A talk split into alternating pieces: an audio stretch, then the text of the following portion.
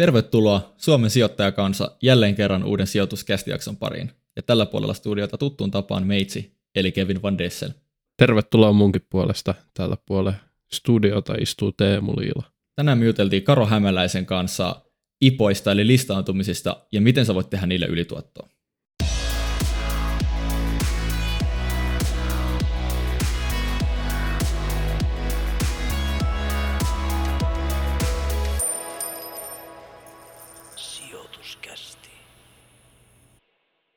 Ja tervetuloa sijoituskästiin Karo Hämäläinen. Mukava saada sinut tänne keskustelemaan meidän kanssa. Kiitti paljon kutsusta. Mukava olla täällä.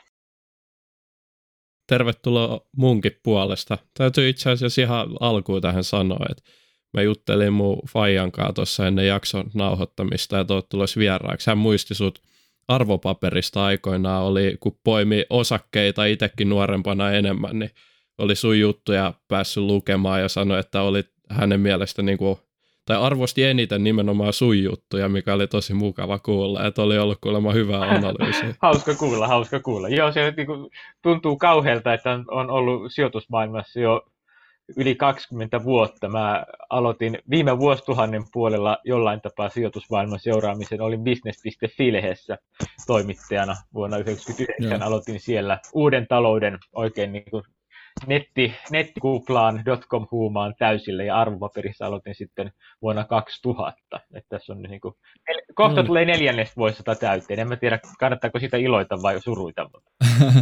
no kyllähän sitä nyt kannattaa, kannattaa ehdottomasti iloita. Mutta tota, hypätään, meillä on muutama lämpökysymys, mitä, mitä sä et ole ollenkaan saanut, mutta niin kuin sanoin, niin nämä on tämmöisiä kivoja, helppoja, ei tule mitään jäätäviä kohukysymyksiä, niin tota, öö, sä oot aloittanut sijoittamisen 12-vuotiaana, joka on muuten aivan älyttömän nuorena, ja kuulemma Suomen viestintäkehityksen osakkeilla, niin tota, miten sillä yhtiöllä menee nykyään? Joo, tämä niin kannattaa aloittaa äh, sijoittamisena, sijoittajana äh, aloittaminen kannattaa aloittaa pienillä summilla, ja se kun aloittaa 12-vuotiaana, niin se tapahtuu, tapahtuu luontaisesti. Tota, siis Suomen viestintäkehityshän oli tällainen nurkanvaltausyhtiö, eli silloin elettiin 80-luvun Eli jos nyt meillä oli 2000 vuoden tietämillä oli tämä nettihuuma, sitten oli ehkä jonkinlaista kiinteistöhuumaa, tässä oli jonkinlainen kasvuyhtiöbuumi ehkä pari vuotta sitten tai vuosi sitten. Ja silloin 80-luvulla elettiin tällaista vapautuvan talouden huumaa. Ja Suomen viestintäkehitys oli tällainen nurkanvaltausyhtiö. Se osti maakunnallisten lehtiyhtiöiden osakkeita. Ja, yeah. ja tota, niin, Mä en ihan tarkkaan muista edes, mitä sille kävi. Sitä se luultavasti muuttui Savon Sanomien osakkeeksi sitten. Eli Savon Sanomathan nykyään osa keskisuomalainen konsernia. Mutta niin, äh, pienillä summilla kerättiin arvokkaita oppeja. Siitä, että älä osta, älä osta televisiomainoksen perusteella. silloin, silloin oikeasti mainostettiin telkkarissa tätä Suomen viestintäkehityksen antia. Nyt, okay. nyt, nyt, nyt tuntuu, että tässä, ja siis tuntuu käsittämättömältä, että siis 80-luvulla, et koska nyt mä muistan, että tässä viimeisimmässä boomissa, niin olisiko Nightingale Heltillä ollut TV-mainoksia. Mutta siis ihan mm. niin kun, hyvin harvinaista se on, että telkkarissa mainostetaan osakkeita. Ja, siis, Joo, ja mu- mu- muistetaan se aika, että siis 80-luvullahan meillä ei ollut kuin Yle ja Maikkari ja Nelonen. meillä, mm. Tämä TV-tarjonta oli aika paljon pienempää.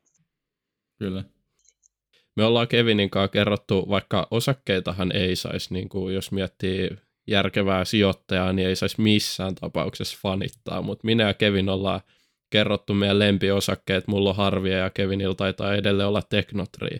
Niin onko sulla lempiosaketta ihan koko maailmasta, jos saa valita niitä? No mulla on varmaan tällaisia suomalaisia, ne ei, ne ei mitään sellaisia niin kuin ehkä superlemppareita, ei, ei, ei, ei mulla ole sellaista rakkaussuhdetta niihin, mutta niin, salkussa suuria on UPM, Nordea. Ne on sellaisia, mitä mä, siis UPM on aika pitkään omistanut. Nordea on ollut sellainen, että tuntuu, että koko ajan sitä nyt vaan olisi viime vuosina kannattanut ostaa lisää.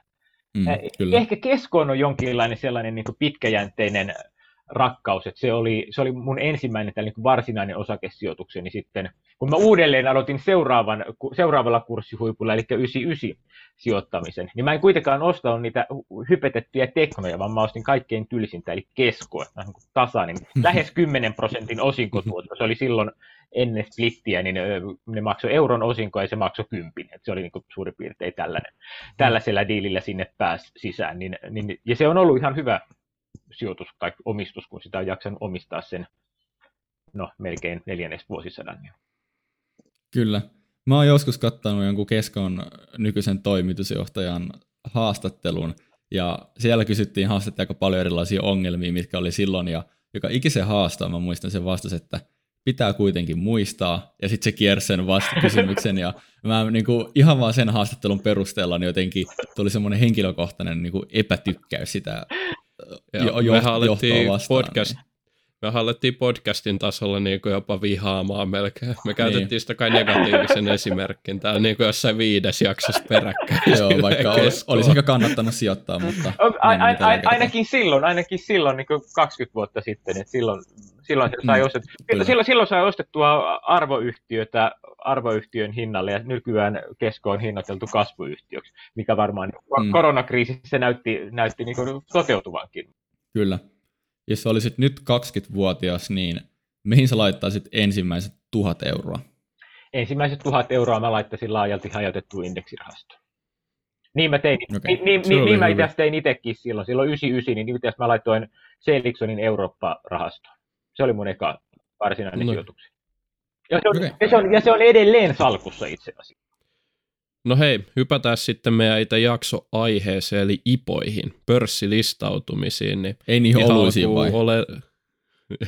Ei oluisiin, vaan pörssilistautumisiin. Eli, eli ihan ensimmäiseksi tietysti oleellinen kysymys alta pois, että miksi yhtiö tekee IPOn? Ja mikä on IPO sille ihan niin kuin pikapikaa? Niin, niin. Äh, eli IPOt, listautumisannit, on sellaisia, kun yhtiö, joka ei vielä ole pörssinoteerattu, hakeutuu julkisen kaupankäynnin kohteeksi. Eli meillähän Helsingin pörssissä on niin kuin varsinainen pörssilista ja sitten on tämä First Note-markkinapaikka.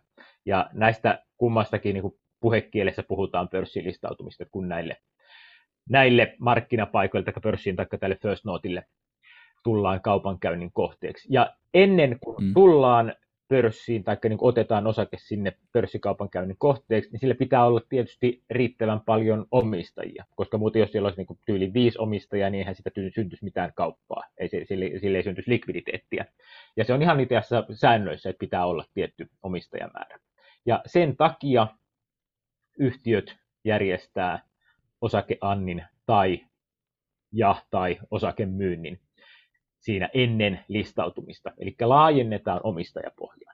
Ja sitten samalla, samalla mm. saatetaan joko kerätä rahaa yhtiöön, eli se osakeanti, tai vanhat omistajat saattaa myydä omistaj- omistuksiaan, eli osakemyynti, ja aika usein itse asiassa nämä IPOT on yhdistelmiä näistä, eli jotkun vanhat omistajat myy osakkeitaan ja samalla kerätään sitten yhtiön, yhtiön rahaa. Ja nämä osakemyynnit korostuu sellaisissa pääomasijoittajataustaisissa yhtiöissä, Eli että jos on sijoitusyhtiö ostanut, laittanut useasta firmasta kasaan uuden yhtiön, kasvattanut sen riittävän isoksi, jotta se voi, voi listautua pörssiin tai tulla First niin sit usein pääom, pääomasijoittaja myy vähän omistuksiaan sen listautumisen yhteydessä ja jää edelleen sitten suureksi omistajaksi ja luultavasti jollain aikavälillä irtautuu. Kun taas sitten on niin kuin, ää, enemmän niin kuin yrittäjien kasvattamat yhtiöt, jotka tarvitsee sit sitä lisää rahaa johonkin investointiin. Esimerkiksi hyppyyn uudelle, uudelle tasolle tai jonkun kansainvälisen markkinan avaamiseen, uuden tehtaan rakentamiseen. Joo, ja tämä Kyllä. IPOhan tuli tuota sanoista Initial Public Offeringissa, joku miettii, että mistä ei ole siis kyse IPA-oluesta, vaan, vaan nyt jostain ihan muusta. Juuri näin. Kyllä. Just toi lisärahoitushan on niin kuin monesti ilmiselvä, että haetaan sitä, sitä niin kuin rahaa yhtiölle usein kasvuun. Totta kai toi oli hyvä pointti, että likviditeetti tavallaan, että osakkeita pystyy sitten julkisesti myymään, että se on paljon helpompi, kun siellä on useampi, useampi mahdollinen myyjä. Se oli, se oli sellainen juttu, mitä itse asiassa monesti tuo ajateltuukaan, että silloin kun yhtiö on yksityinen, niin niitä omistajia voi olla aika vähänkin sitten just ennen listautumista mm. vielä. Ja silloin se, siis silloinhan tulee, pörssistä tulee myös se markkina-arvo. Eli sitten on mm, näillä joo. omistajilla, vanhoilla omistajillakin on niin kuin joku ulkopuolelta tuleva hinta, jolla he pääsee ulos osakkeestaan. Ja että se, siinä listautumisessa on monta hyvää puolta just tällaisen tavallaan exit, exit-ajatuksen myötä vanhoille omistajille. Tota, exit-ajattelua mä oon nyt miettinyt, kun ihan niin kuin henkilökohtaisesta kiinnostuksesta tutustunut tämmöiseen niin kuin venture capital-toimintaan ja niin kuin startup-toimintaan. Ihmiset rakentaa yrityksen hyvän idean ympärille ja kasvattaa sen ja sitten tavallaan kun ne on tehnyt sen kasvutarinan ja että se on valmis pörssiin, niin sitten usein se IPO on sitten mahdollisuus näille perustajille tavallaan toteuttaa se unelma, eli myydä se yhtiö sitten hyvällä hinnalla. Ja sitten mulla on alkanut tulla vähän semmoinen fiilis, että meneekö ne yhtiöt pörssiin tavallaan sitten, kun ne on tehnyt sen hienon tarinan, ja sitten ne omistajat on silleen, että nyt me ollaan tehty tästä yhtiöstä arvokas. Sitten ne menee sinne pörssiin, ja tavallaan sitten vasta niin kuin me voidaan sijoittaa niihin. Et jotenkin tullut melkein sellainen niin kuin osittain negatiivinen ajatus siitä, että nämä niin kuin hienot yhtiöt heitetään sinne pörssiin sitten, kun niistä halutaan irtaantua. Mutta meneekö se sitten ikinä kuitenkaan niin kuin näin? No kyllähän tuossa on valitettavasti totta enemmän kuin toinen puoli. Eli kyllähän yhtiö tuodaan pörssiin ja kerätään rahaa tai myydään omia omistuksia just silloin, kun nähdään, että arvostus on jollain tapaa tietyllä huipulla. Mm. Eli niin kuin ainakin tarina on kasassa, yhtiö on rakennettu sillä tavalla, että myös tässä sijoittajat näkee potentiaalia. Niin kyllähän, kyllä se ilman muuta näin on, että eihän sitä harvoin tuodaan sillä niin kuin keskeneräisenä, että nyt me just tehtiin tällainen fuusio ja aiotaan tehdä sitä. Sijoittajat haluaa näyttöjä, eli kyllähän se pyritään tuomaan. Myyjän, myyjä pyrkii tuomaan yhtiön pörssiin silloin, kun se näyttää mahdollisimman hyvältä. Kyllä. Ja siinähän, siinähän Kyllä. onkin itse asiassa se kääntöpuoli, eli kyllähän tutkimukset on osoittanut, että ää, IPO-yhtiöt tai uudet pörssiyhtiöt on pärjännyt keskimääräistä huonommin sitten seuraavilla. Et lyhyellä aikavälillä, puolen, puolen vuoden aikajänteellä keskimääräisesti tai keskimääräistä paremmin, mutta sen jälkeen niin usean vuoden aikavälillä ne hävinneet vastaavan kaltaisille niin kuin saman koko luokan samoilla toimialoilla oleville yhtiöille. Joo. Miten sitten noin niin kuin strategisesti firman sisällä, niin onko siinä lisärahoitukselle listaantumisella muita syitä kuin se rahoitus, millä voi kasvattaa sitä tai kiihdyttää kasvua vaikka yritysostoin tai muita, mutta onko tällaisia niin kuin yhtiön strategiaan liittyviä tarkoituksia muita? Joo, voi hyvin, hyvin olla, ja siis monella, monesti tuntuu, että IPOn tärkeä syy on se, että yhtiölle saadaan markkina-arvo. Et se mahdollistaa, okay. se mahdollistaa niin kuin, toisaalta niin kuin, kahdella tavalla toimimisen sekä ostajana että koston kohteena olevana. Eli kun yhtiö että vaikka on rakennettu tällainen hyvä tarina, hyvä yhtiö, ja se tuodaan pörssiin, ja silloin me saadaan sille firmalle markkina-arvo, jonka jälkeen omistajat pystyy alkaa käymään, käydä neuvotteluja mahdollisten yritysostajien kanssa. Et kun se on mm. ollut puoli vuotta pörssissä, niin sitten on jollain tapaa saatu sille ulkopuolinen hintalappu ja sitä kautta voidaan tehdä. Et monet, monet yhtiöt, niitä nyt itse Helsingin pörssissä on vähän vähemmän nähty, mutta no hoivatilat esimerkiksi oli muutama vuosi sitten, ää, ei kovin kauan viihtynyt pörssissä, vaan sitten se ostettiin pois. Sitten oli tämä silmäasema oli toinen esimerkki muutaman vuoden takaisista yhtiöistä. Et ne ei ihan hirveän kauan ollut, kotipizza, ja et, et se, niin kun, siinä on tällainen, tällainen puoli. Ja sitten toinen ennen kaikkea tämä ää, niin kuin oman osakkeen käyttäminen maksuvälineenä, mitä on monet just terveyspalveluyhtiöt varsinkin tehnyt. Sitten kun on ollut se terveystalolla julkisesti noterattu yhtiö tai Pihlajalinnalla julkisesti, ää, anteeksi, osake, niin sitten pystytään sanomaan, että teidän lääkärifirman hinta on 5 miljoonaa euroa ja meidän osakkeen hinta on 10 euroa, me annetaan teille 500 000 meidän osakkeita. Tai me annetaan, annetaan teille 2,5 miljoonaa euroa käteisenä ja 250 000 osaketta. Niin, joo, niin Indereshän käytti myös tätä, eikö niin? Just kyllä, joo, joo. Että... Joo, eikö niillähän taisi olla just tällainen niin kuin yhdistelmä, että oli sekä käteistä että... Joo. joo. joo. Tota, kannattaako näihin ipoihin sit sijoittaa? Ja jos kannattaa, niin millä strategialla? Tähän on niin kuin keskimääräinen tutkimuksen tuoma tulos on, on selvä ja raadollinen. Kannattaa lähteä ipoihin mukaan kohtuullisella summalla, myydä ensimmäisenä päivänä ja palata asiaan jossain vaiheessa myöhemmin. Eli merkitsee ja myy. Merkitsee ja myy. Siis tämä on, tää on niin, niin rumaa ja mun täytyy tunnustaa, että mä itsekin tätä on aika paljon tehnyt. Ei mer- merkkaan jonkinlaisia, nämä pystyy arvioimaan, yleensä nämä suositut ipot tulee voimakkaasti ylimerkityksi, mutta jonkinlaisella järkevällä summalla lähtee mukaan. Ensimmäisenä päivänä kurssi tapaa nousta, sitten vaan ulos. Ja jos ei nouse, niin sitä suuremmalla syyllä ulos, koska se ei lupaa kovin hyvää jatkon kannalta. Ja koska on todettu, ja siihen on ihan inhimilliset syyt, minkä takia näin käy, että yhtiöt näyttää, tai niin, yhtiöthän tietenkin, tietenkin myyjät pyrkivät meikkaamaan, tekemään yhtiön mahdollisimman hyvään kuntoon juuri silloin, kun se on listautumassa. Siihen on paljon keinoja, siihen, siihen on, siihen on niin kuin tarinankerronnan keinoja, ja se on se niin kuin yhtiön rakenteen rakentamista, siihen on earnings manipulation tai niin kuin financial engineering keinoja, eli jotka on täysin luvallisia ja laillisia tapoja järjestellä tuloslaskelmaa, tasetta, kassavirtalaskelmaa sille, että se näyttää, yhtiö näyttää hyvältä. Ja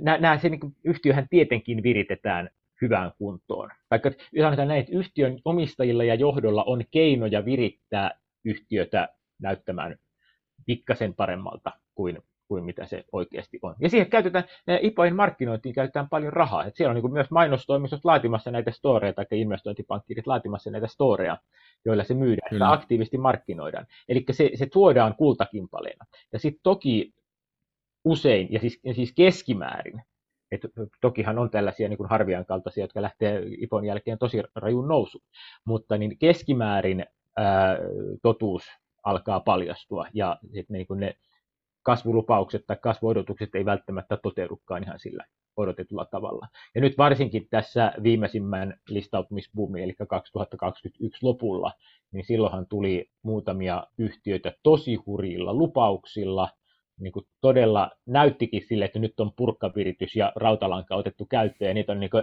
että mitenhän toi häkkärä kestää kasassa. No okei, kevät tuli, Kyllä. nähtiin, että ei kestänytkään. On tullut tosi rumia tulosvaroituksia, ja niistähän on sijoittajat rankassut tosi ankarasti, eli osakekurssit saattaa niin helposti lähteä puolet, puolet pois, jos niin kuin ensimmäisen tai toisen tulosjulkistuksen alla, eli kolme kuukautta, puoli vuotta, kun on ollut pörssissä, niin annetaan tosi ruma tulosvaroitus. Niin sehän, sehän laittaa tosi pahan epäilyksen varjon koko firman ylle. Ainakin mulle. Että ei, ei niin kuin haluakaan omistaa sellaista. Varsinkin, jos on jo vähän siinä listautumisesittä lukiessaan tullut sellainen fiilis, että onkohan tässä nyt kaikki kunnossa. Niin, mutta Karo, miten merkitsee ja myy strategiaa voi toimia, jos meillä on niin kuin jollakin tasolla tehokkaat markkinat? Toihan on maailman yksinkertaisin strategia, että sä ostat ja sitten sä myyt niin luulisin, että jos toi on nyt markkinoiden tiedossa, että kai se nyt systeemi korjaa itse itsensä ja tavallaan saturoituu ja sitten sieltä ei saa sitä tuottoa enää. Miten toi muka voi toimia? Niin, että jos, jos tota kirjailija Hämälänenkin tämän tietää, niin ei sitä ei se voi toimia. Joo, mä olen, mä, mä olen, niin. mä olen aivan samaa mieltä, mutta tässä tämä, niin kuin, tästä on ehkä niin kuin sijoitusmaailman niitä harvoja asioita, joihin mä pystyn löytämään perustelun siihen, että minkä takia tämä niin kuin näennäisesti epätehokkaalta näyttävä asia onkin perusteltu. Ja se perustuu siihen, okay. että ää, kun yhtiö, että ainahan kaupassa, että silloin kumpi on, enem, kumpi on enemmän, onko osaketta tarjolla enemmän, eli onko myyjät ää, vallitsevana kaupankäyntiosapuolena vai onko osakkeelle ostokiinnostusta, eli onko ostopainetta, mm. niin kurssihan tapaa liikkua, niin kuin pörssissäkin sen, että jos nyt johonkin joku alkaisi vaikka Nordeaa nurkata, niin kyllähän Nordean kurssi lähtisi nousuun. Niin sitten kun tulisi voima yksi suuri ostaja tai muutama suuri ostaja, tai vastapaino, että jos on yksi suuri myyjä, tai on tiedossa, että on joku yksi suuri myyjä, niin sehän silloin tapumusta painaa kurssia, niin kuin nyt ehkä mm. jos, jossain vaiheessa tosi niin kuin Sampo-omistuksen aikana saattoi sellaista ollakin. Ja tässä tilanteessa on se, että siellä on joku myymässä. Joko se yhtiö on myymässä laskemalla uusia osakkeita liikkeelle, tai sitten ne pääomistot myös. Eli markkinoille tulee paljon uutta kamaa.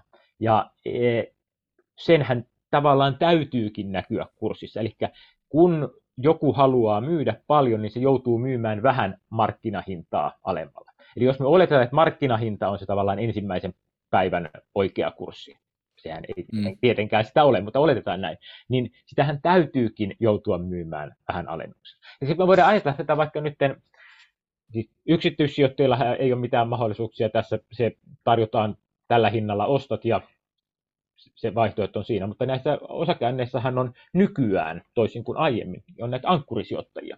Eli ennen listautumista firmat kiertää investointipankkeissa suurten sijoittajien luona sijoitusrahastoissa esittelemässä yhtiötään. Ja nehän indikoi sitä hintaa, tai käyvät keskustelua, että mikä voisi olla tämä yhtiön markkina-arvo.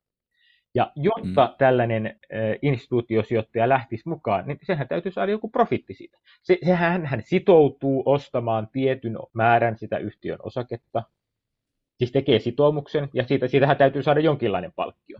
Ja tässä tilanteessa se palkkio on ainakin silloin, kun pelataan rehellisesti, että ei ole mitään kassan alitulevaa tai alihintamerkintää, niin se on se, että minä saan ostaa tätä osaketta tietyn määrän tällä hinnalla, ja mä tiedän, että tämä hinta on markkina-arvoa alempi. Ja sillä samalla hinnalla sitten myydään useimmissa tapauksissa myös yksityissijoittajille. Eli kun ankkurisijoittajat, ankkurisijoittajien hinta on pääsääntöisesti sama kuin on sitten tämä varsinaisen IPOn hinta. Et joskus on nähty sellaisia tapauksia, että ankkurisijoittaja on saanut ennen IPOa ostaa alennuksella, ja se ei, ei ole kyllä mun mielestä kovin reilua peliä. Vähän, vähän epäeettistä. Niin. Onko, onko tämä ilmainen lounas? No tämä tavallaan on ilmainen lounas, mutta siis se, että minkä takia tässä on sitten myös kääntöpuolensa, ja minkä takia tätä ei voi käyttää tällaisena niin kuin jatkuvana rahasampona, on se, että tässähän vallitsee myös voittajan kirous. Eli ne annit, ne ipot, jotka käy huonosti kaupaksi, niin ää, niistä saa enemmän osakkeita. Ja tämä, taas perustuu siihen, että siis ipothan on, varsinkin suositut ipot on tosi suosittuja, ne tulee voimakkaasti ylimerkityksi, ja osakkeita saa tosi vähän. Ja yleensähän niitä saa suhteessa merkittyyn määrään. Okei, mä ajattelin, että nyt tulee tällainen niin kuin kultahippu OYJ listautuu pörssiin, ja niiden IPO-hinta on kahdeksan euroa, ja mä niin kuin näen ihan suoraan, että no sehän on kympin paperi. Ja, mm. ja osaketta on tulossa tosi vähän, minimimerkintä on sata kappaletta. Mä arvelen, että no sitä leikataan tosi paljon, että se, se niin kuin, että varmaan niin kuin ehkä 5 prosenttia merkintämäärästä voisi saada. No mä pääs merkkaan sitä nyt sitten niin kuin 10 000 kappaletta. Sadalla tuhannella eurolla tai mikä 70 000 euroa, 80 000, mitä mä sanoin sen osakkeen hinnan. Kuitenkin siis niin kun teen tosi voimakkaan ylimerkin, niin siis sillä aj- mä laitan nyt 80 tonnia rahaa kiinni sillä ajatuksella, että mä saisin 5 tonnin osakkeen. Kyllä. No niin, kultahipun tapauksessa näin, näin sitten käykin ja se on, se on hyvä ja että saa ne viiden tonnin osakkeet ja ensimmäisenä päivänä kurssi nousee 30 prosenttia ja sitten mä pääsen myymään ne, myymään ne voiton. No sitten seuraavana päivänä tuleekin tällainen seuraava firma, firma B. Ja sitten mä ajattelin, menin niin silmät kiinni siihen firma B, no okei, kultahipun kanssa meni tosi hyvin, mä tein saman, mä laitan taas sen vajan 100 tonnia kiinni siihen. Ja no sitten mä tutkinkin vähän huonosti sinne, firma B osake ei meekään kaupaksi, ja mä saan sitä, niin kuin sitä lövähtääkin sitten salkkuun koko se 80 tonnia. Ja sitten ensimmäisenä päivänä huomataan, että miinus 10 prosenttia taulussa siihen meni kaikki, mitä, mm. mitä tienattiin kultahipulla ja meni omat ja lainatut ja, ja näin. Eli siis tämä, tämä voittajan kirous vaikuttaa siihen, että nämä voitot on sitten niin kuin kappalemääräistä, kun hyvät osakkeet, niitä saa kappalemääräisesti tosi vähän ja huonoja osakkeita saa sitten niin suhteettoman paljon.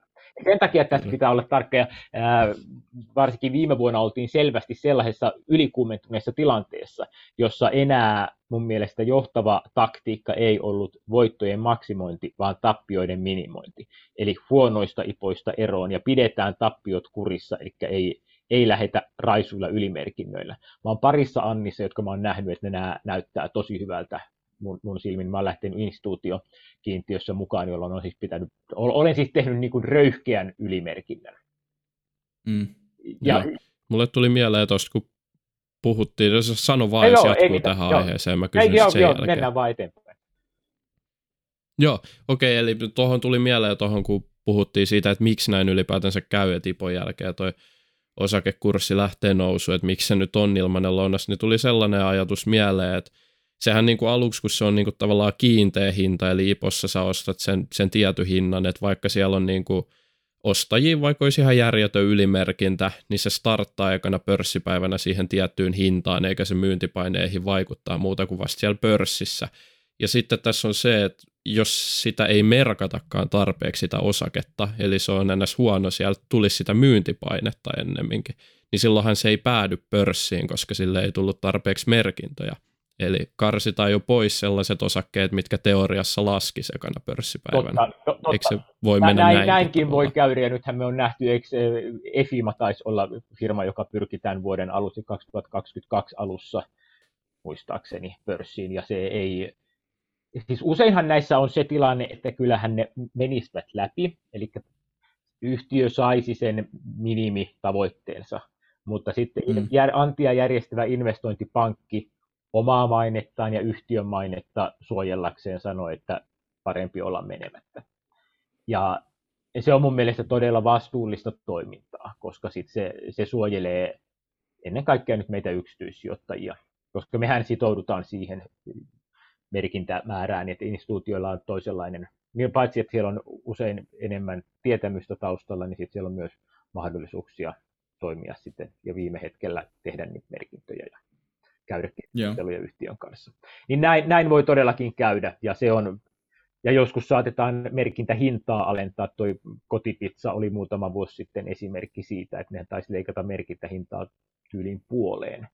Ja sen, kun se ei, ei ensin mennyt mennä kaupaksi, sitten leikattiin todella voimakkaasti merkintähinta ja sitten saatiin sillä hinnalla hyvin, hyvin menemään ja siitähän tulikin sitten hyvä tarina.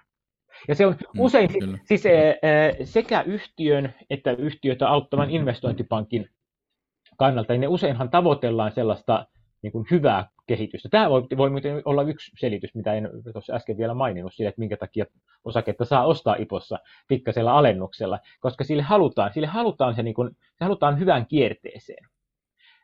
Ja, mm. ja sehän on usein näiden nykyisten omistajien intressi, että vaikka nykyinen omistaja myy, niin sen ei välttämättä kannata tavoitella sitä kaikkein kovinta hintaa, koska nyt se myy vaan osan omistuksistaan, eli se omistaa, tällä hetkellä nykyomistajat omistaa 100 prosenttia, ne myy sille, että niiden omistusosuus laskee vaikka 80 prosenttia, sitten kerätään firmalle rahaa.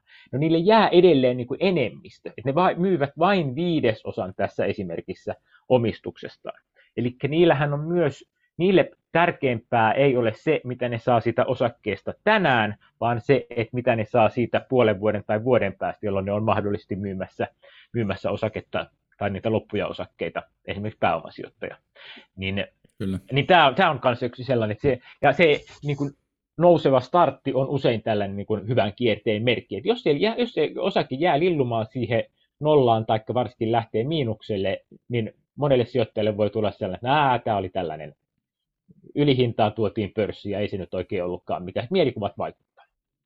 Niin noissa IPOissa varmaan toi psykologia aika vahvasti mukana ja tuntuu, että aika usein pystyy vähän niin kuin aistimaankin, että muistan kun Interes listaantui, niin se oli vaan niin kuin aivan täysin päivän selvää, että tästä tulee ihan poikkeuksellisen suuri ylimerkkaus. Et, ja ei, en, mä muistan, että ei mulla välttämättä ollut mitään niin kuin selkeää mittaria, että mihin se perustui. Se oli vaan, että sen vaan niin kuin tiesi. Joo.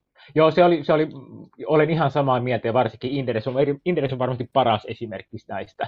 Et siinä oli, ää, arvostus oli mun mielestä ihan jo niin kuin, vähintään maltillinen, eli siinä oli niin kuin, ipohinta oli halpa, ja siinä oli, niin kuin, siinä oli, se oli rakennettu niin kuin, Inderesin kaverit olivat rakentaneet niin kuin oikein, että näin tehdään, näin rakennat sijoituskaari, mm. näin rakennat hyvän ipon.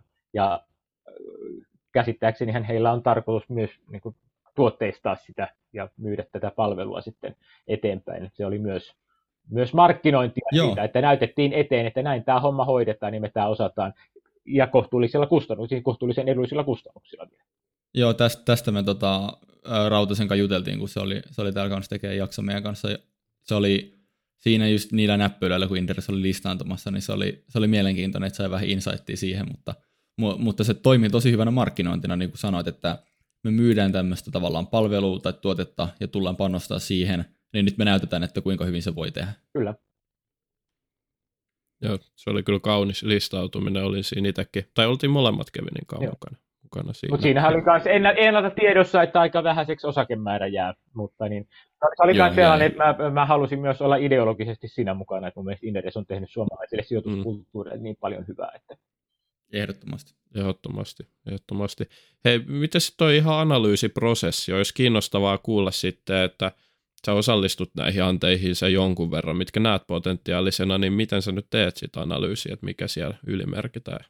Joo, siis siinä oikeastaan tässä on tämä niin strateginen ja taktinen, tai lyhyen ja pitkän aikavälin ajatus. Ja mä yritän molemmat pitää jollain tavalla mielessä. Lähtökohtaisesti Joo. suhtaudun ihan niin kuin aiemmin puhuttiin, niin skeptisesti siihen pitkän tai keskipitkän aikavälin menestykseen ja yleensä optimistisesti lyhyen aikavälin kehitykseen. Eli, kehitykseen. eli tämä on se oletus, että niin kun, jos, jos mitään uutta informaatiota ei ole, niin kannattaa olla lyhyellä aikavälillä ja ei pitkällä.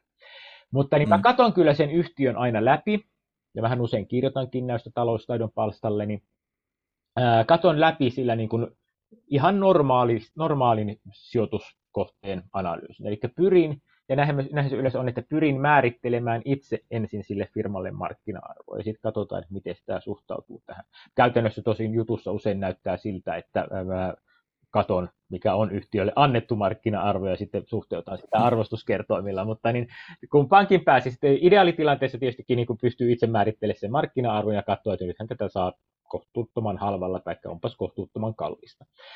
Ja sitten tietysti on paljon sellaisia listautumisia, joille ei, ole niin mitään mahdollisuuksia arvioida järkevää markkina-arvoa. Joku Nightingale Health, ei siis, ei, mä en tiedä, että kenellä voisi olla mitään sellaista järkevää Siinä on niin paljon muuttajia niin, ja niin, epävarmuustekijöitä, niin, jotka ei välttämättä liity siihen yhtiöön mitenkään. Juuri niin, juuri niin, että se, että niin kuin jonkinlaisen pohjan antaa se kerättävä rahan määrä tai tällainen, mutta, niin, mutta just tällaisia niin kuin jotka, yhtiöt, jotka on vielä niin startup-vaiheessa, että niissä ei ole, ne ei ole päässyt voitolliseksi, tai liikevaihtoakaan ei oikein. Liikevaihtokin jo helpottaa sitä koko luokan arvioimista. Voi tietää, että minkälaista liikevoittotasoa yleensä tällä toimialalla on saatu, että sitten kun ei tarvitse enää mm. kasvuinvestointeja tehdä, niin sitten voi laskea sitä kautta arvioida.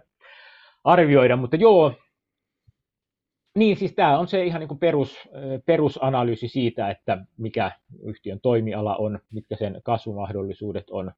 Yhtiöthän itse antaa tietenkin tähän aika paljon ohjeistusta ihan, eli aina antaa keskipitkän, eli muutaman vuoden aikavälille ulottuvan ennusteen liikevaihdon kasvusta, tuloksen kehityksestä, kassavirrasta, osinkopolitiikasta ehkä. Niihin usein kannattaa suhtautua jonkin verran varauksella. Ja, siihen, ja siis se on, se on jännä, että se, niin se fiilis, ihan mistä puhuttiin, niin se, se on sitä yllättävän paljon saa siitä listalle ottoesitteestä tai yhtiöesitteestä, niin kuin taitaa virallinen termi kuulua. Eli jos on pör, varsinaiseen pörssiin menossa, niin silloin se on yhtiöesite, jos on first note, niin sitten se on vain esite, tai jotain tällaista. Näissä, mm. näissä on tarkkoja sanamuotoja. Ja tota, ää, niin siitä, siitä näkee sen, vaikka aistii, sen ää, fiiliksen firmasta, että onko tämä, siihen vaikuttaa myös niin kuin johto, keitä siellä on hallituksessa, onko johto uskottavaa, onko nämä tavoitteet realistisia. Siis tällaista, tällaista analyysiä, joka... Semmoinen aika la- laadullinen prosessi. Se, se, se on, joo, se on itse asiassa aika, aika paljon joo, koska varsinkin kun monessa yhtiössä se on, ne numerot on vähän sitä ja tätä. Mutta mä sillä laadullisella arvioin sitä niiden ennusteiden luotettavuutta, eli yhtiön antaman, mm. antaman data, datan luotettavuutta. Ja sitten nämä yhtiöistä aivan loistavia niin kuin pidemmälläkin aikavälillä seurata, että jos, jos johonkin yhtiöön haluaa tutustua, niin kannattaa nimenomaan tutustua sen yhtiöesitteen kautta. Siis vaikka se, se olisi ollut, tullut pörssiin kaksi-kolme vuotta sitten, niin kannattaa etsiä sieltä nettisivuilta se yhtiöesite, jos se vaan suinkin löytyy, koska siinä kuvataan toimialaa, toimialan logiikka, markkinatilanne, pahimmat kilpailijat ja hyvin selvästi käydään läpi niitä mahdollisuuksia ja strategioita ja tavoitteita ja yhtiön omia vahvuuksia, mitä, mitä yhtiö näkee vahvuuksiksi. Luetellaan riskejä vähän rutiininomaisesti usein siellä, se ei ole ehkä niin mielenkiintoisia ne riskianalyysit. Ja mm. nähdään useiden vuosien tuloslaskelmat, taseet, liitetiedot sieltä niin kuin helposti yhdestä paikasta. Mutta sitten tämä toisena on tämä niin kuin ylimerkintä analyysi, eli arvaamien siitä, että miten tämä, miten tämä firma tulee kehittymään tai käymään kaupaksi. Siihen vaikuttaa se, että miten houkutteleva, houkutteleva se story on. Näyt, mm. tämä, onko tämä nyt sellainen tämän hetken trendeihin menevä? Hyvä esimerkki, 15 vuotta sitten tai 2000-luvun ensimmäisellä vuosikymmenellä ää, alkupuolella varsinkin ja puolivälissä Helsingin pörssissä oli vahva Venäjä-story. Että jos, niin, jos yhtiö kertoo, että niillä on liiketoimintaa Venäjällä, niin se arvostettiin heti yli. Että niin että Sanomallahan nyt on tämä laajeneva Venäjän aikakauslehti-bisnes. Yes, hyvä juttu. Sanoman osakkeesta voidaan maksaa vähän alihintaa. Milloinhan se Atria nyt lähti sinne Venäjän nouseville markkinoille? Sitä odottiin. Stockman teki rahaa todella hyvin, kun oli, paitsi että oli tavarataloja Pietarissa, oliko ne Moskovassakin, ja sitten myös tuo Helsingin keskustan tavaratalo, niin sinnehän venäläiset toi rahaa. Jes, tämä on ka- toi, toi on muuten tota, mielenkiintoinen pointti, sori mä keskeytän, mutta tuli vaan mieleen, koska mulla on ollut nyt arvoguru tota, ö, lukemisessa ja sä, säkin, oot, säkin oot yksi kolmesta kirjoittajasta ja ollut muuten loistava kirja tähän mennessä. Mutta siellä on tullut kyllä aika paljon näitä ja nyt nykytilanteessa niin kuin huvi, huvituttaa se aika paljon, että hirveän monesta yhtiöstä käytettiin esimerkkiä, että näillä on potentiaalista toimintaa niin kuin Venäjällä ja niin kuin Venäjän laajentumista. Et, et se oli myös siinä kirjassa aika vahvana teemana. Että et hauskaa, että mä niin kuin mainitsit sen. Joo, siis no, no se on aika tällainen selvä esimerkki siitä, että kuinka äh, jokin aika sitten ollut voimakas trendi. Et niin kuin, tästä, tämän, tällä, tämän ansiosta maksamme ylihintaa. Niin nythän se on, mm. siis se oli jo viisi vuotta sitten, taikka siis viimeistään 2014 jälkeen, ruplan romahduksen jälkeen, niin Venäjähän alkoi olla sellainen, yhtiöt lähti ero, pyrki eroon sieltä ja alettiin vähän sijoittajat alaskirjailla henkisesti Venäjä-omistusten arvoja.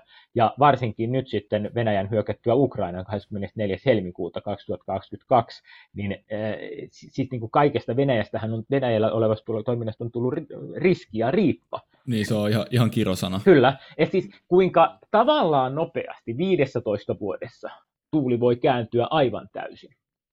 Ja, ja mm, et, niin kuin, siis tavallaan nähdä nämä nyt tällä hetkellä ollaan varmaan tällaisessa niin ekologia, ekologia-trendissä, että jos meillä on yhtiö, joka pystyy tekemään ympäristölle jollain tavalla hyvää, niin se taatusti tuodaan. Et nyt niin kun teemme jätteistä betonin raaka-ainetta, tai itse asiassa myymme reseptiä, jolla voidaan tehdä sitä sun tätä, tätä niin arvostuskertoimet on heti potenssiin jotain, tai teemme tuulivoimaan liittyviä juttuja, kasvatamme kaloja kuivalla maalla, jolloin ei mene rehuja hmm. tuonne vesistöihin. Et siis on, on, on, niin kuin, yhtiöt pyrkivät löytämään ja tuovat esiin tietysti myös, koska tämä on trendikästä, suosittua, ja siihen on myös liiketoiminnalliset perusteet. Että varmaan esimerkiksi joku puurakentaminen ää, lisääntyy ja sitä tuetaan taloudellisesti. Eli on, on tavallaan rakenteelliset syyt olla, olla mukana mukana siinä, mutta ne, ne saa myös sitten sen kertoimen. Ja samalla tavalla silloin vajaa 20 mm. vuotta sitten Venäjä oikeasti oli sellainen, että siellä oli sitä kasvua ja se näytti hyvältä. Että sille oli myös, se ei ollut pelkästään story, vaan sille oli fundamenttiperuste.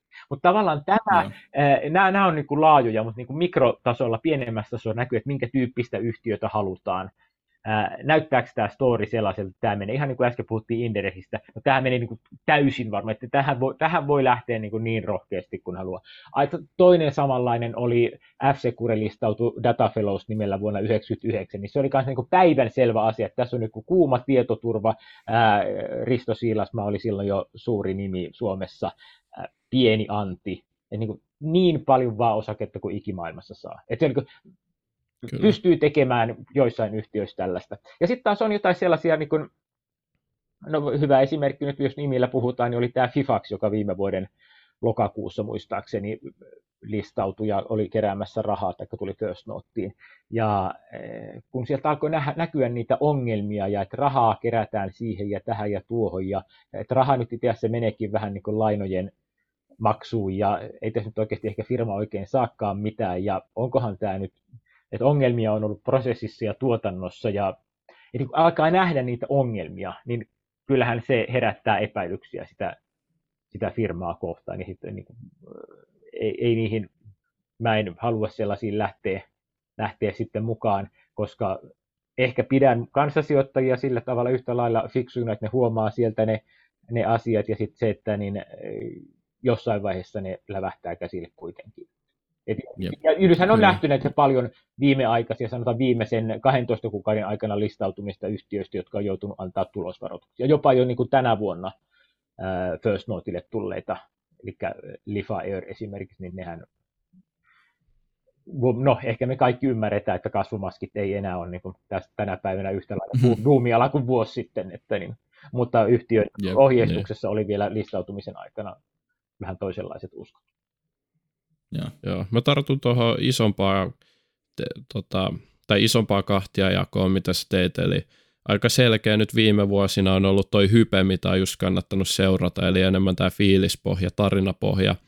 Sitten sulla oli analyysiprosessissa toi pitkän ajan liiketoiminnan potentiaali, niin nyt jos miettii sitä, että sä oot tällä niin kuin merkitsijä myystrategialla ollut liikkeellä, niin uskot sä, että tämä laadullinen liiketoiminnan pitkän aikavälin tarkastelu vaikuttaa myös tähän niin kuin lyhyen aikavälin tai tähän ensimmäisen merkitsemispäivän niin kuin, tai pörssipäivän potentiaaliin, vai onko sulla sitten mukana myös tällaista niin kuin merkitse ja pidä tyyppistä juttua, jos yhtiö nousee tässä laadullisessa analyysissä nimenomaan esille?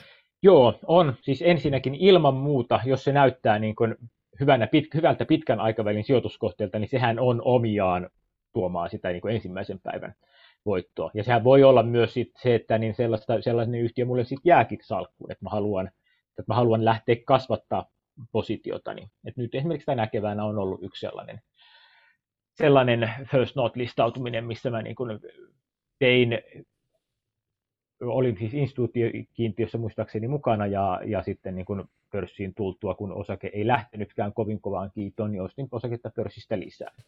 lisää. Ja sitten siis siinähän se ennen kaikkea tulee, mua harmittaa se, koska siis harvia oli mulle tällainen keissi, että mä näin, että tässä on muuten hyvä firma, Ää, mutta että mä odotetaanpa sieltä nyt se ensimmäinen, ensimmäinen huono tulos ja sen jälkeen ostetaan. No sitä ei sitten tullut, sitä ei sitten tullut. Niin, ää, mutta se, siis, Löytyykö salkusta Ei, ei löydy. Mä, mä toteutin strategian, eli mä myin sen sitten siihen kohtuullisen pian, en varmaan heti ekana päivänä, mutta aika, aika nopeasti.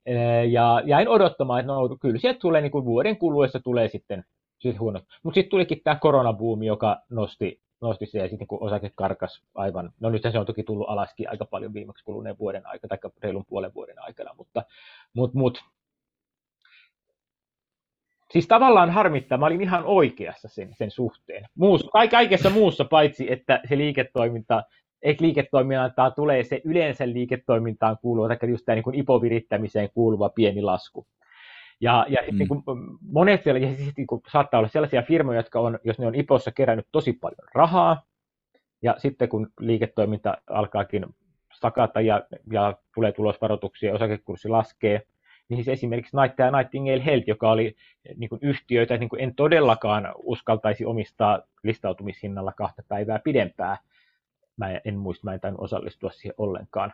Mutta nyt tällä hetkellä, siis, tai keväällä, silloin kun keväällä kurssit oli vähän alempana, niin osakekurssihan oli suurin piirtein saman verran kuin mitä Nightingale Healthin kassassa oli rahaa. Niin, mm. Siis tällaisethän on omiaan syntyä. Sen takiakin mun mielestä kannattaa tutustua yhtiöihin siinä IPO-vaiheessa, että kun tulee sitten näitä tällaisia tilanteita, että jos se kurssi vaikka laskee sen 50 prosenttia, niin sittenhän se saattaa olla jo, siellä saattaa olla vaikka just sitä käteistä niin paljon, että sit, ää, se firman liiketoiminnan arvo onkin itse asiassa aika pieni. Niin, pysyy vähän niin kuin pallon päällä sitten Kyllä, kyllä, ja, ja se niin kuin mahdollistaa sen reagoimisen. Ehkä jollain tapaa tällei oli myös aikanaan, pidin itselle, itselle niin omassa mielestäni hyvänä sijoituksena ää, EQ, se oli silloin EQ Online, eli osakevälitysfirma, joka on nyt sitten myöhemmin myytiin osaksi Nordnettia, niin se oli itsenäisenä firmana, listautuu muistaakseni 99, 98 tai 99, kuitenkin 90-luvun lopulla. Listaut varmaan 99, koska mäkin merkkasin sitä, vai 2000. No kuitenkin niin ihan siinä dotcom-boomissa. Ja se keräsi tosi paljon rahaa, oli kovat Saksan tarinat, tehtiin hirveästi tappiota, sitten mä muistan, kun ne kertoi, että mä päät, olen tehnyt päätöksen vetäytyä Saksasta. Siis mikä, mikä niin upposi ihan hirveästi rahaa. Kurssi oli painunut tosi paljon, ja mä muistan, että silloin mä ostin sitä, oliko se nyt miten nopeasti tai hitaasti sen jälkeen, mutta se oli sitä sai melkein niin kuin kassan arvolla. Ja se olikin mm. sitten ihan hyvä sijoitus, kun kun, sit, kun, kun ne luvut sitten alkoi toteutua. Et sen jälkeen, kun oli Saksa alas kirjattu ja huomattu, että sinne ei enää meekään rahaa ja Suomen liiketoimintahan on hyvällä pohjalla, niin osakekurssi kehittyi ihan mukavasti. Ja sitten se myytiin, jokuhan sen osti ennen kuin se sitten päätyi osaksi Nutenttia, eli kullastusta. Joo.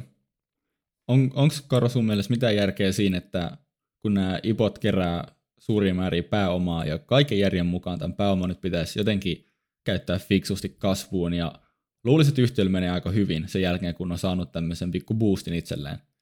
Niin minkä takia sitten, niin kuin on tullut monta kertaa ilmi, niin niille ei mene hyvin. Ne suoriutuu huonosti ensimmäiset vuodet, vaikka ensimmäiset viisi vuottakin jossakin artikkelissa kirjoitit. Niin onko se jotain omia teorioita tähän? No siis varmaan ennen, ennen kaikkea se johtuu mun uskoakseni siitä, että ne, ne firmat on niin rakennettu niin ja meikattu ehkä osin Siis ei suinkaan kaikki, mutta, mutta kaikkihan pyrkii esiintymään hyvänä, jolloin se niin kuin kaikki näyttää hyvältä silloin, kun listaudutaan. Ja se niin pelkästään rahahan ei siinä auta. Eli rahalla saa toki ostettua, tehtyä jotain investointeja, mutta usein nekin on hinnoiteltu siinä listautumisvaiheessa jo, ja tuntuu, että nämä on nyt niin tavallaan sijoittajat ajattelee, että nyt ne saa sen 5 miljoonaa rahaa ja sillä ne rakentaa uuden tehtaan, jonka jälkeen tuotantomäärät mm. nousee sinne. No usein tällaisessa prosessissa kaikki ei mene ihan putkeen. Ja silloin kun listaudutaan, niin silloin tietenkin oletetaan, että kaikki menee kohtuullisen putkeen. Että no okei, sanot, meidän odotuksemme on, että uudella tehdasinvestoinnilla meidän liikevaihto lisääntyy 50 miljoonaa, tai 10 miljoonaa vuodessa vaikka. Ja sitten huomataan, että no joo, tehdasinvestointi oli, me saatiin se 5 miljoonaa me investointi, mutta ei se nyt lisääntynyt koko 8 miljoonalla vuodessa. Ihan hyvin menee, mutta ei kuitenkaan niin paljon kuin odotettiin. Ja sehän tietysti heijastuu sitten negatiivisesti varmaankin ensinnäkin niihin tuloslukuihin, tulosodotuksiin ja sitten tietysti sitä kautta myös yhtiön markkina-arvoon. Eli kun alkaa tulla... Niin, niin, eli se leivotaan niin, sinne hintoihin, niin, sitten niin, se odotus siitä niin, investoinnista. Niin, ja sitten kun alkaa tulla pettymyksiä, niin sehän sitten tapaa laskea kurssia. Se on. Kyllä.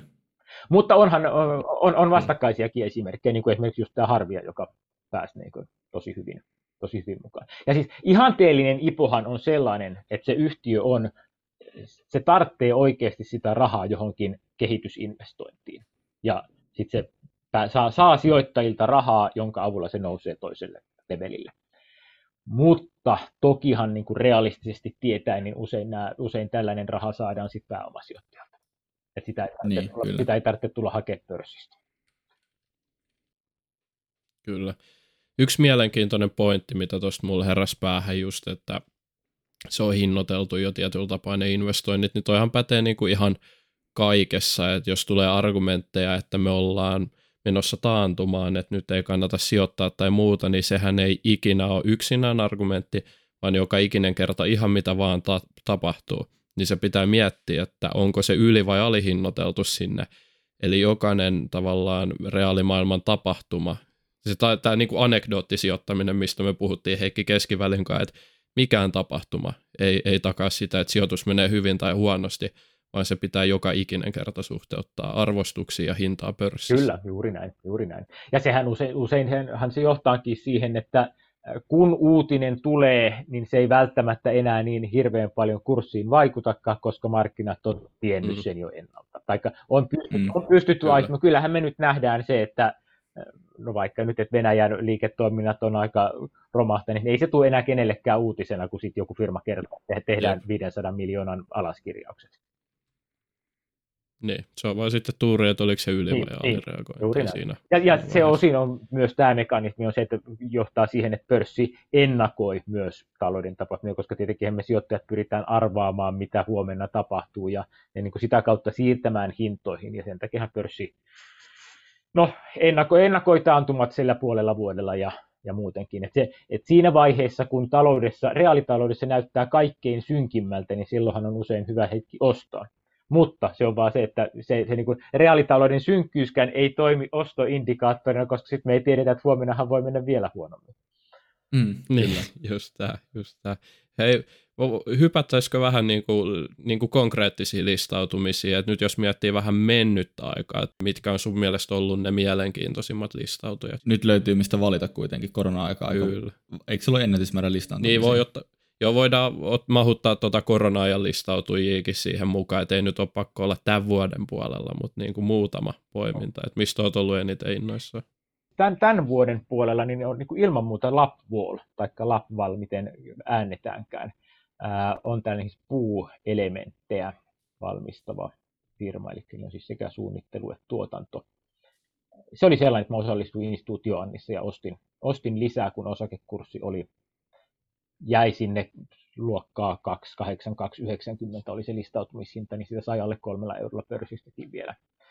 Harmittaa, että nyt niitä tuli tosi hyvä kakkosneljänneksen tulos, niin mä olin, mä olin kärkkymässä siellä tuossa kesällä, mutta niin sitten se ei, ei osunut, oli liian nuuka mun ostotarjous, niin kurssi nousi, mutta, niin, mm. mutta et se oli, eh, siis toki siinä on, siinä on ongelmana on tämä rakennustoimiala, joka tietenkin kärsii, on niin hyvin syklinen, mutta taas se puurakentamisen buumi, niin kyllä uskon, että se on, on niin sellainen trendi. Se on vähän myös ideologinen sijoitus mulle, eli mä ää, pidän parhaana ilmastonmuutoksen torjumisena sitä, että me laitetaan, siis kerätään ilmakehästä hiilidioksidia metsään eli puihin ja sitten varastoidaan ne seiniin, eli tehdään sitä. Mm. Eli, eli hybridirakentamistahan se käytännössä on, koska pelkästään puustahan ei rakenneta edes kesämökkiä, mutta niin, et siellähän on teräsosia, siellä on betonia, mutta et siis, et, et siellä on paljon kuitenkin sitä puuta, niin, niin siihen mä uskon, että niin elementtituotannon tuominen sinne. Se on Suomessa ei ole tämä puuelementti tai puurakentaminen ei ole niin kuin yllättäen, tai se on yllättäen aika huonolla tasolla verrattuna esimerkiksi Saksaan, mutta niin, mä toivon, siis se, siinä on meillä, meillä on myös tällainen niin ideologinen, ideologinen toive. Eihän meistä ole muistaa, että mitä tuolta viime, viime vuosina sitten... Niin korona, korona-aika korona oli aika suuri tuli, määrä joo, ja varsinkin silleen niin kuin viime vuoden lopulla, niin sieltä tuli ennemminkin sellaista, että mielellään en ainakaan tällä hinnalla lähtisi mukaan, että oli hyvin, hyvin silleen niin kuin tai niin kuin hinnat oli, hinnoittelut, hinnoittelut oli sellaisia, että ne oli tosi optimistisia ja e, oli niin kuin vaikea. Että no siis just esimerkiksi tämä FIFAX tai sitten tämä Lifa Air, jota on niin kuin oikein kauhistelin, että miten, hmm. miten, miten nämä voi tulla ja mitä, mitä tästä voi tulla, ja kumpikin on tietysti mennytkin pörssissä aika, aika kehnosti sitten, mutta niin, niin, niin et... Mitä sä olet mieltä muuten tuosta Twitterin listaantumisesta. Mä, mun mielestä mä koin sen tosi kiinnostavana yhtiönä. Mä tykkään tuommoisista boom to boom 5 miljoonaa prosenttia kasvua kvartaalissa tyyppisistä, niin mä, tota, ehkä siihen tutustu. Ee, joo, kyllä mä sen katoin läpi ja se oli, siis, ee, mä tavallaan diggaan sitä asenteesta myös, mutta niin, ee,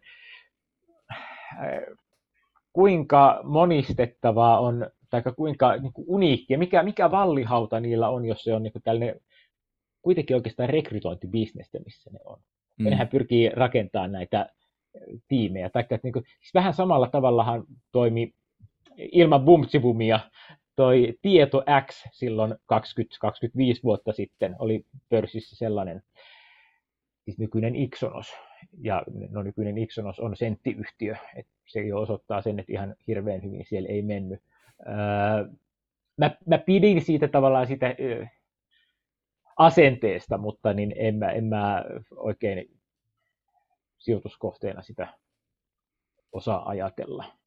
En, tai, en, en osallistunut varmaan edes niin kuin tähän ensimmäisen päivän myyntiin. En, en muista, miten mä sen kanssa tein. Mutta ei ainakaan enää ei löydy. Osallistuit, Joo. Osallistuitko Kempoveriin? Se oli vähän niin kuin Inderessä, että aika paljon siitä oli juttuja. Joo, Kem- Kempover oli ihan selvä homma, että tähän kannattaa lähteä mukaan. Siinä oli kaikki kohdallaan, siinä oli story kohdallaan, siinä oli oikea toimiala, siinä oli ää, konkreettinen tuote. Kempover on mulle ikäs vähän samanlainen kuin jo Harvia, että odotellaanhan, että kun sieltä tulee se pettymys. No ei ole tullut pettymystä vielä, mutta, mutta niin, ää, markkinahan on erittäin kilpailtu mä uskon, että Kempoverilla on keskimääräistä paremmat edellytykset selvitä siellä markkinoilla voittajana. Mutta se, että niin kuin tässä matkalla voi tulla jonkinlaista takapakkia. Et se, se on niin kuin ilman muuta tällainen yhtiö, että mä sormet syyhyä, jos sitä saa vaan riittävän edullisesti. No, ei, ei saa riittävän edullisesti. Silloin mennyt yhtiö on tehnyt, lunastanut lupauksensa ja on, on toteuttanut sitä. Ja myös markkina on, että koska tuolla markkinallahan kaikki ei ole omissa käsissä, vaan siellä saattaa tulla suur, suurten pelureiden liikkeet saattaa vaikuttaa siihen, miten tehdään. Mutta tällä hetkellä niin mm. sähköauto latausinfraa rakennetaan aivan valtavasti ja siis se, on niin kuin, se kehittyy nopeammin kuin mitä mä uskoinkaan. Et siis mä itse on ajan siis tällaisella fossiiliautolla jo siitä syystä, että mulla ei kotona ole mahdollisuutta ladata sitä. Mutta tämä infrahan kehittyy niin huimaa vauhtia, että kyllä se kohtaista alkaa olla joka taloyhtiössä, ja siis niin kuin Kempoverin kaltaiset niin mm. isojen mm. Ja, ja julkisen liikenteen latauspisteet, niin, niin, niin se, on, se on erittäin kiinnostava yhtiö.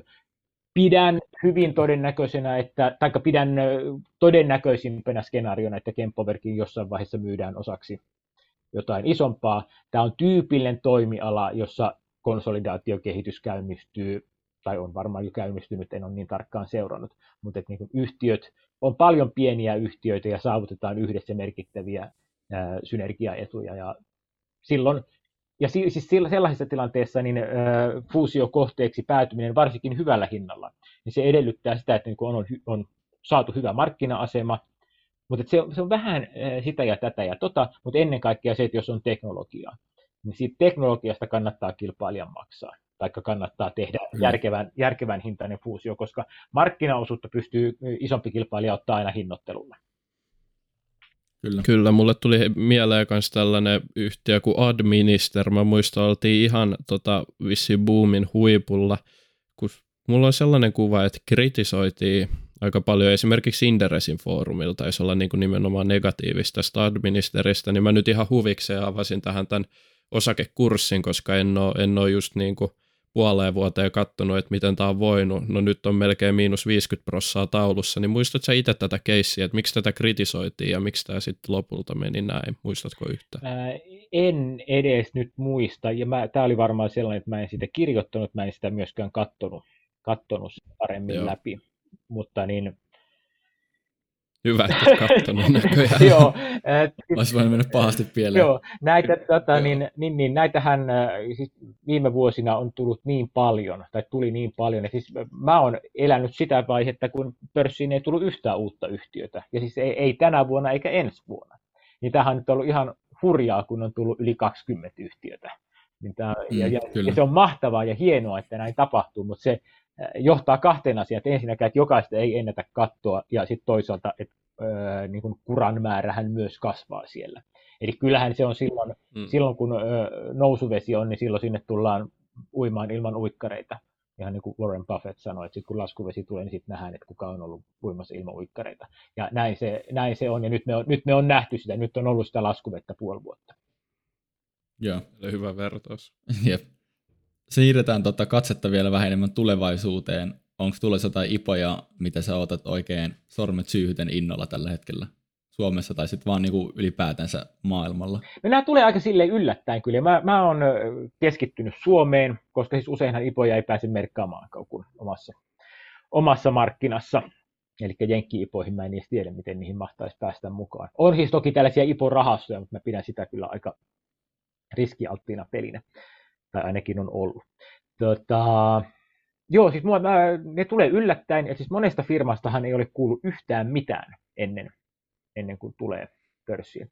Mä toivoisin kovasti, että tulisi sellaista keskisuurta, eli sanotaan, että muutaman, muutaman sadan miljoonan euron koko luokassa olevaa firmaa, jolla on ö, ymmärrettävä konkreettinen tuote, hyvää trackia, kasvusta ja on, on sellainen, niin kuin on, ne tarvitsee rahaa johonkin konkreettiseen järjestelyyn, konkreettiseen toimeen, ja että näkee, että sillä pääomalla pystyy saamaan jotain merkittävää muutosta aikaiseksi. Tai, mm. tai on, on, on niin kuin mm. tällainen. Että tämän tyyppistä ää, niin kuin ei välttämättä mitään hirveän hypetettyä toimialaa edes tarvitse olla, mutta että yhtiö saa olla sellainen, niin kuin, että yhtiössä on munaa vähän, niin kuin, että nämä että sitten näkee, että nämä, nämä, niin. tekee asioita vähän eri tavalla. Ja siis se on... Niin, har... niin Harvi ja Kamuks verkkokauppa kyllä, kyllä. tuli heti jo, mieleen, jo, varmaan jo, jo, just, just, just, tällaista, just tällaista. Ja siis niinku just konkreettinen toimiala, johon, ja, tai niinku mielellään jopa omia tuotteita, mitä, mitä tehdään, niin just tällaista. Ja sitten niin se saisi olla se koko luokka, että meillä on tosi paljon tullut tällaista muutaman kymmenen miljoonan liikevaihtoluokassa olevaa. Mutta niin se pikka, mm. pikkasen suurempaa, ää, aidosti jo kansainvälisesti toimivaa firmaa, niin sellaiselle, sellaista mä ehkä, ehkä odottelisin, taikka sellaisia. Ja sitten ehkä niin tässä koko luokassa on niin puuilo kaupan alalla, ää, Ortex, että tämän tyyppisiä. Ja, ne on, ja niistä myös saa sit kohtuullisen määrän niitä osakkeita, että ne osakeannit on, on suurempia. Kun ihan... Ne on kivoja, helppoja yksinkertaisia keissejä, niin kuin noihin mä tykkään, mulla löytyy salkusta just noita yhtiöitä tosi paljon, ehkä liikaakin, mutta mä tykkään sellaisesta simppelistä liiketoiminnasta, jos on kuitenkin niin kuin ideaa kasvua ja sellaista jotain trendiä taustalla. Niitä on niin kuin kiva seurata. Kyllä, joo, siitä on kuin, ehkä suosikki esimerkki näistä niin kuin Marimekko, joka on se, on, se on hyvin yksinkertainen seurata just niin kuin tuloslaskelma- ja tasetasolla. Ja, ja on niin kuin kohtuullisen pieni ja hallittava liiketoiminta, ja niin kuin sen ymmärtää ja taas jollain tavalla ymmärtäjä on ymmärtämättä sit muotibisneksen hinnoitteluja ja trendejä ja, ja, mm. ja näitä myyntihommia, mutta tavallaan ymmärtää senkin, mitä ei, tai aika paljon ymmärtää siitä, mitä ei ymmärrä. Niin, kyllä.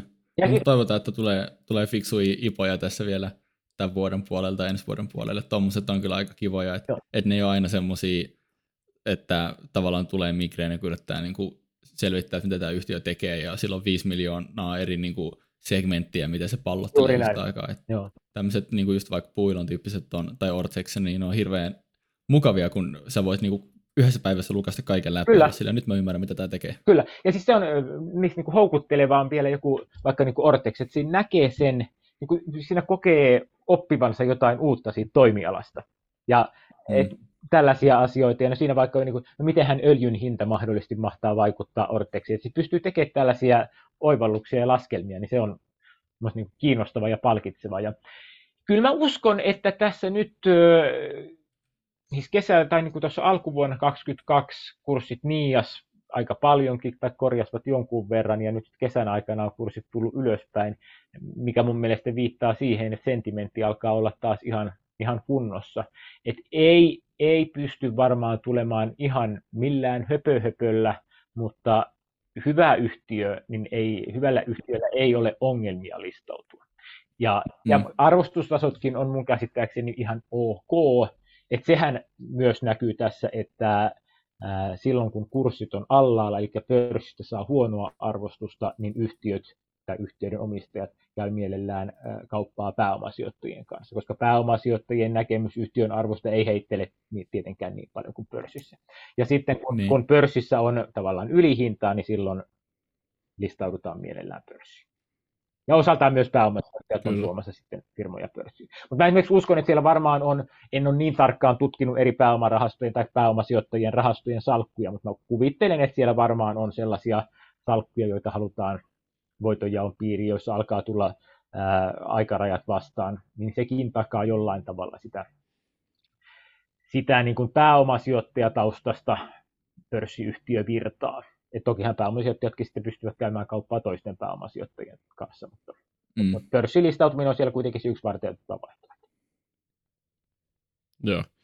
Hei, me aletaan olla Karo jakson loppupuolella. On ollut tiukkaa settiä ipoista. Meillä on tällainen klassikoksi muodostunut kysymys, mihin voi ottaa vähän rennomman asenteen mukaan. Me ollaan kysytty nyt Kim Väisäseltä, Henry Afflektilta, Jetrolta kysyttiin ja keltä kaikilta mielipidettä kryptoista ja bitcoinista. Eli nyt saat ihan niin kuin spekuloida. Tässä ei ole disclaimerina ei ole mitään väliä, mihin suuntaan spekuloit. Nyt annat vaan omat mietteeset. Mikä on bitcoinin tulevaisuus? Luotat sä tähän? Aa, siis kun mä en tiedä, mitä bitcoinin kurssi tällä hetkellä on, onko se 20 000 tai 30 000 jotain rahaa, mutta kun mä en pysty määrittelemään, että onko sen arvo 20 tai 30 jotain rahaa, vai onko se niin kuin 200 vai 300 jotain rahaa. Mä, siis, se, se, se arvon määritys on mahdoton. Se, se on niin kuin mulla, mulla sellainen, sen takia mä en ole koskaan omistanut mitään kryptoa, ja sitten bitcoinin kohdalla mua kieltämättä niin kuin et mä ostan enemmän sitä lapvuolia, joka on säästämässä ilmastoa meille, tai niin hiilidioksidia sitomassa versus. Ei Karro, muuten mielenkiintoinen kysymys. Sanoit, että krypton tai bitcoinin arvomääritys on mahdoton. Onko se mahdoton vai eikö porkattu ole vielä hiffannut, miten se tehdään? Ää, no siis toi on hyvä täsmennys. Voi, voi olla juuri näin, voi olla juuri näin. Mä, mä en tiedä, millä tavalla määrittelisin kryptovaluuttien arvoa, siis ainakaan tällaisen niin kuin just bitcoinin. Tokihan sitten meillä on stablecoinia, joille voidaan laskea, niin kuin antaa jonkinlainen teoreettinen ajatus, että se on vaikkapa yksi USD ja sitten se todennäköisyys kerron, että löytyykö sieltä kassasta rahaa siinä vaiheessa, kun joku alkaa lunastaa. Et, et siis tokihan on eri, eri mekan- ja, ja, nyt kun on, on, tämän vuoden aikana huomattu, että välttämättä ei löydy rahaa, eli tälle mm. stablecoinin arvokin saattaa, saattaa romahtaa se, että siis tänne tämä kryptojen ja ennen kaikkea bitcoinin valtava menestys on tuonut tosi paljon rakentanut, on, on tosi paljon tullut erilaisia, erilaisia kryptoja ja niin kuin milläänhän ne eivät tietenkään kaikki, kaikki tule selviämään. Siellä, siellä on varmasti muitakin ketun häntä kainalossa rakennettuja kryptoja kuin sitten OneCoin, joka ei ollut kryptoa nähnytkään. Eli oli ihan puhtaasti huijaus. Minulla itse tulee, nyt ilmestyy tänä syksynä kirja, jossa on kerron suurista sijoitushuijauksista ja OneCoin on, on yksi esimerkki siellä ja sehän on niin kuin ihan silkkaa. Niin rakennettiin ikään kuin, annettiin ymmärtää, että meillä on Bitcoin, paitsi että vielä paljon parempi, mutta ei ollut mitään. Niin ol, oliko se, O, oliko se just se, missä me Kevinin kanssa yhdessä jaksossa puhuttiin, missä oli, oli suomalaisiakin, piti jotain luentoja silleen, että niin, niin, niin, lu, lu, niin luennoilla näytettiin tulevaisuuden kurssikäyrää. Kyllä, kyllä. Se oli niinku ihan käsittämätön.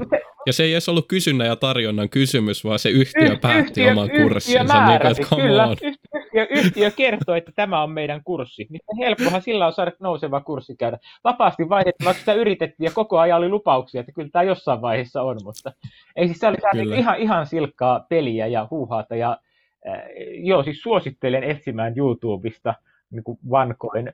Ne on, ne on niin kuin tavallaan kaikessa karmeudessaan, koska siihen uskoisi kymmeniä tuhansia suomalaisia, jos mä en väärin muista, niin ää, siis ne on hauskoja ja, ja samalla sitten niin karmivia, että koska osa kyllä. ihmisistä lähti, lähti niihin mukaan. Ne on, ne on myös markkinoinnin taidon näytteitä, kyllä ne on retorisesti rakennettu hienosti.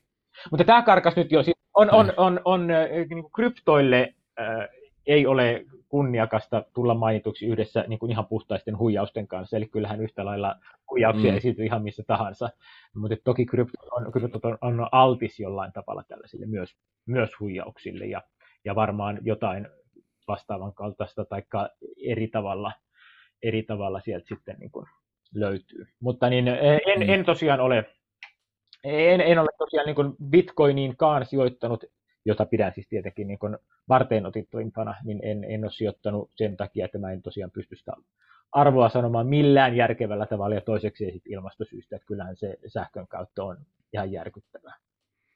Kyllä, no semmoinen pieni lisäkysymys, millä aikavälillä sun salkusta voidaan löytää kryptoja? Sun pitää antaa semmoinen niin kuin fiktiivinen niin aikaväli, että onko se 5 vuotta vai 50 vuotta vai 200 vuotta, että milloin, milloin niitä kryptoja saattaisi sinne salkkuun ilmestyä. Olisi aika hienoa, jos mun salkussa olisi 200 vuoden päästä, tai siis ei olisi vielä 199 vuoden päästä, mutta olisi 200 vuoden päästä, koska hän tässä mun eliniän odotteelle jonkinlaista. et, et siinä mielessä voisin ottaa tämän kauimmaisen vaihtoehdon, mutta tota, okay. ää, mä en, siis kun mä en nyt, mulla ei ole sellaista näkymää, että mä Mä, eikä mä en pysty sanomaan, että mikä olisi se muutos maailmassa, jota täytyisi tapahtua, jotta mä ostaisin kryptoa. Mutta se, se on niin kuin maailma on opettanut, että koskaan ei kannata sanoa ei koskaan, jos haluaa olla rehellinen. Mm, se olisi näin. Tota, loppuun, mistä sut voi löytää somesta, mistä sua voi seurata? Tota, voit nyt hyväksi käyttää meidänkin kuuntelijakuntaa. No niin. ja missä sua pitää seurata? Öö, no, sijoitusasiat on varmaan parhaiten Twitterissä. Eli mulla on eri, eri somet on vähän eri, eri profiileille. Et toi on, Twitter on ihan Karo Hamalainen, Karo Hamalainen on mun Twitter. Paljon sulla on siellä seuraajia tällä hetkellä? Se on jotain 10 ja 15 000 välillä, jotain, jotain sellaista. Mutta siellä, siellä mä lähinnä länkätän sijoitusjuttuja. Twitterissä aina jonkun verran poliittista kommentointia myös. Mä yritän olla myös tälleen niin kuin mukavaa Twitteriä tuoda, siis vähän tämä niin Instagram-hengessä, että siellä on joskus jotain, saattaa olla kuvia kanttarelleista tai jotain muuta. Mutta niin, niin, niin, se on mun varmaan niin sijoitus, että Instagramissa mä oon enemmän sitten ehkä juoksuprofiililla, on innokas kestävyysliikunnan harrastaja, mutta on sielläkin jonkun verran sijoitus, sijoitusjuttuja sitten, ja esimerkiksi mä taloustaitoon kirjoitan viikoittain, niin mä yritän muistaa jakaa nimenomaan Instan kautta. Ne on sekä Twitterin että Instan kautta sitten nämä linkit aina niihin juttuihin ja sitten Facebookissa vaan enemmänkin kirjailijaprofiililla sitten. Ja niin, kirjo- right. kirjoja tietysti kannattaa käydä, niitähän löytyy varmaan lähimmästä kirjakaupasta, ja tämä rikos ja rahastus ilmestyy nyt varmaan kun jakso tulee ulos, niin saattaa olla jopa kaupossakin. Että niin, niin Ai Sieltä, sitä, sitä kannattaa käydä sitten katsomassa, että millä tavalla ei kannata tulla huijatiksi. Siellä on siis sijoitushuijauksia ihan niin kuin Bernie Madoffia ja Wincapitaa ja just tämä OneCoin, mistä puhuttiin, ja asfalttikartelli, joka sitten on vähän toisen tyyppinen. Mutta niin. ja, ja siis itse asiassa Charles Ponsin tarina sieltä sadan vuoden takaa, niin on aika, aika hurja myös. Ai vitsi. Joo. Vitsi, toi on mielenkiintoinen kyllä. En ollutkaan kuullut just vielä, että toi kirja Joo, tulee. se ei, se ei ole vielä, vielä tosiaan ainakaan nyt kun nauhoitus tehdään, niin se ei ole vielä, vielä ilmestynyt, mutta se oli, se oli, se oli, se Niin. oli oikeasti aika hauska kirjoittaa. Että se oli, nämä, oli, nämä oli niin uskomattomia nämä, siis just nämä Charles Ponsit, tai sitten Suomen, Kyllä. Suomen Yhdyspankin Tampereen konttorin melkein kaatanut Nils Eidman. Siis, ne on, niin kuin, siis siitä, on, siitä on yli sata vuotta, eli se oli vielä 1912, mutta oli, siis- oli, siis Suomi oli osa Venäjää vielä silloin. Ja, ja siis se käytännössä keinotteli Hatanpään kartanon, joka on siis niin kuin nyky, nykyisestä Tampereesta tyyliin puolet oli sitä kartanon maita. Ja siis niin kuin, aivan uskomattomia storia. Kuulostaa tosi mielenkiintoiselta. Käykää kaikki sijoituskästin kuuntelijat laittamassa se kirja sitten tota, myös lu, lu, lukemiseen luentaan sitten, kun se ilmestyy. Joo. Ja on myös äänikirjana tulossa. Kyllä. Että, No niin, paitsi mitä Kiminkin kanssa puhuttiin joskus, niin ostakaa mieluummin se normikirja, kun siitä saa paremmat tuotot sitten kirjailijalle. no juuri näin, juuri näin, mutta niin, mä, mä ajattelin kun käyttäjän näkökulmasta, että itse aion tämän nauhoituksen jälkeen katselen tästä niin kuin monitorin ohi ikkunasta, ikkunasta ulos, vähän aurinko alkaa paistaa niitä ja lähtee lenkille ja laitan kyllä kieltämättä äänikirjan, äänikirjan kuuntelun, että se on mulla tälleen, niin kuin, monet sijoittajat aika kiireiseen, niin äänikirjat saattaa olla käytännössä sellainen. Mutta, mutta lahja, Kyllä, la, lahja, lahjaksihan kannattaa ostaa sitten se kovakantinen. Juuri näin. Kyllä. Alright. Se on No mut hei, tässä vaiheessa Karo, kiitos älyttömästi, että tulit tänne keskustelemaan. Tämä oli, tämä oli tosi mukava setti ja varmaan myös kuuntelijat oppi paljon ipoista ja sitten myös kaikesta, kaikesta muusta. Kiitti paljon. Ipot on mulle jotenkin tällainen rakas lapsi, mä niistä kirjoitan ja puhun mielelläni. No niin, Tämä oli oikein hauska loistavaa. Yes, kiitti paljon. Kiitos, kiitos munkin puolesta ja hei, sit kun tämä aikajänne toteutuu ja sulla on ekat kryptot salkussa, niin sun on kyllä pakko tulla podcast-vierailulle, jos ei sitä ennen vielä ole tullut uutta, uutta jaksoa ulos sunkaan. No niin, oikein hyvä. Eli, Ja eli, otetaan oteta, sitten kryptojakso, eli niin. joo, laitetaan, oliko se nyt sitten 2222, niin laitetaan kalenteriin. niin. Joo, joo, joo. joo. Se on hyvä. Varaukset sinne. Hyvä. Palataan Alright, asiaan no, Viime, kiitos viimeistään silloin. Kiitos kuuntelijat. Kiitti, moro. Joo, Se on moro. kiitti. Moi.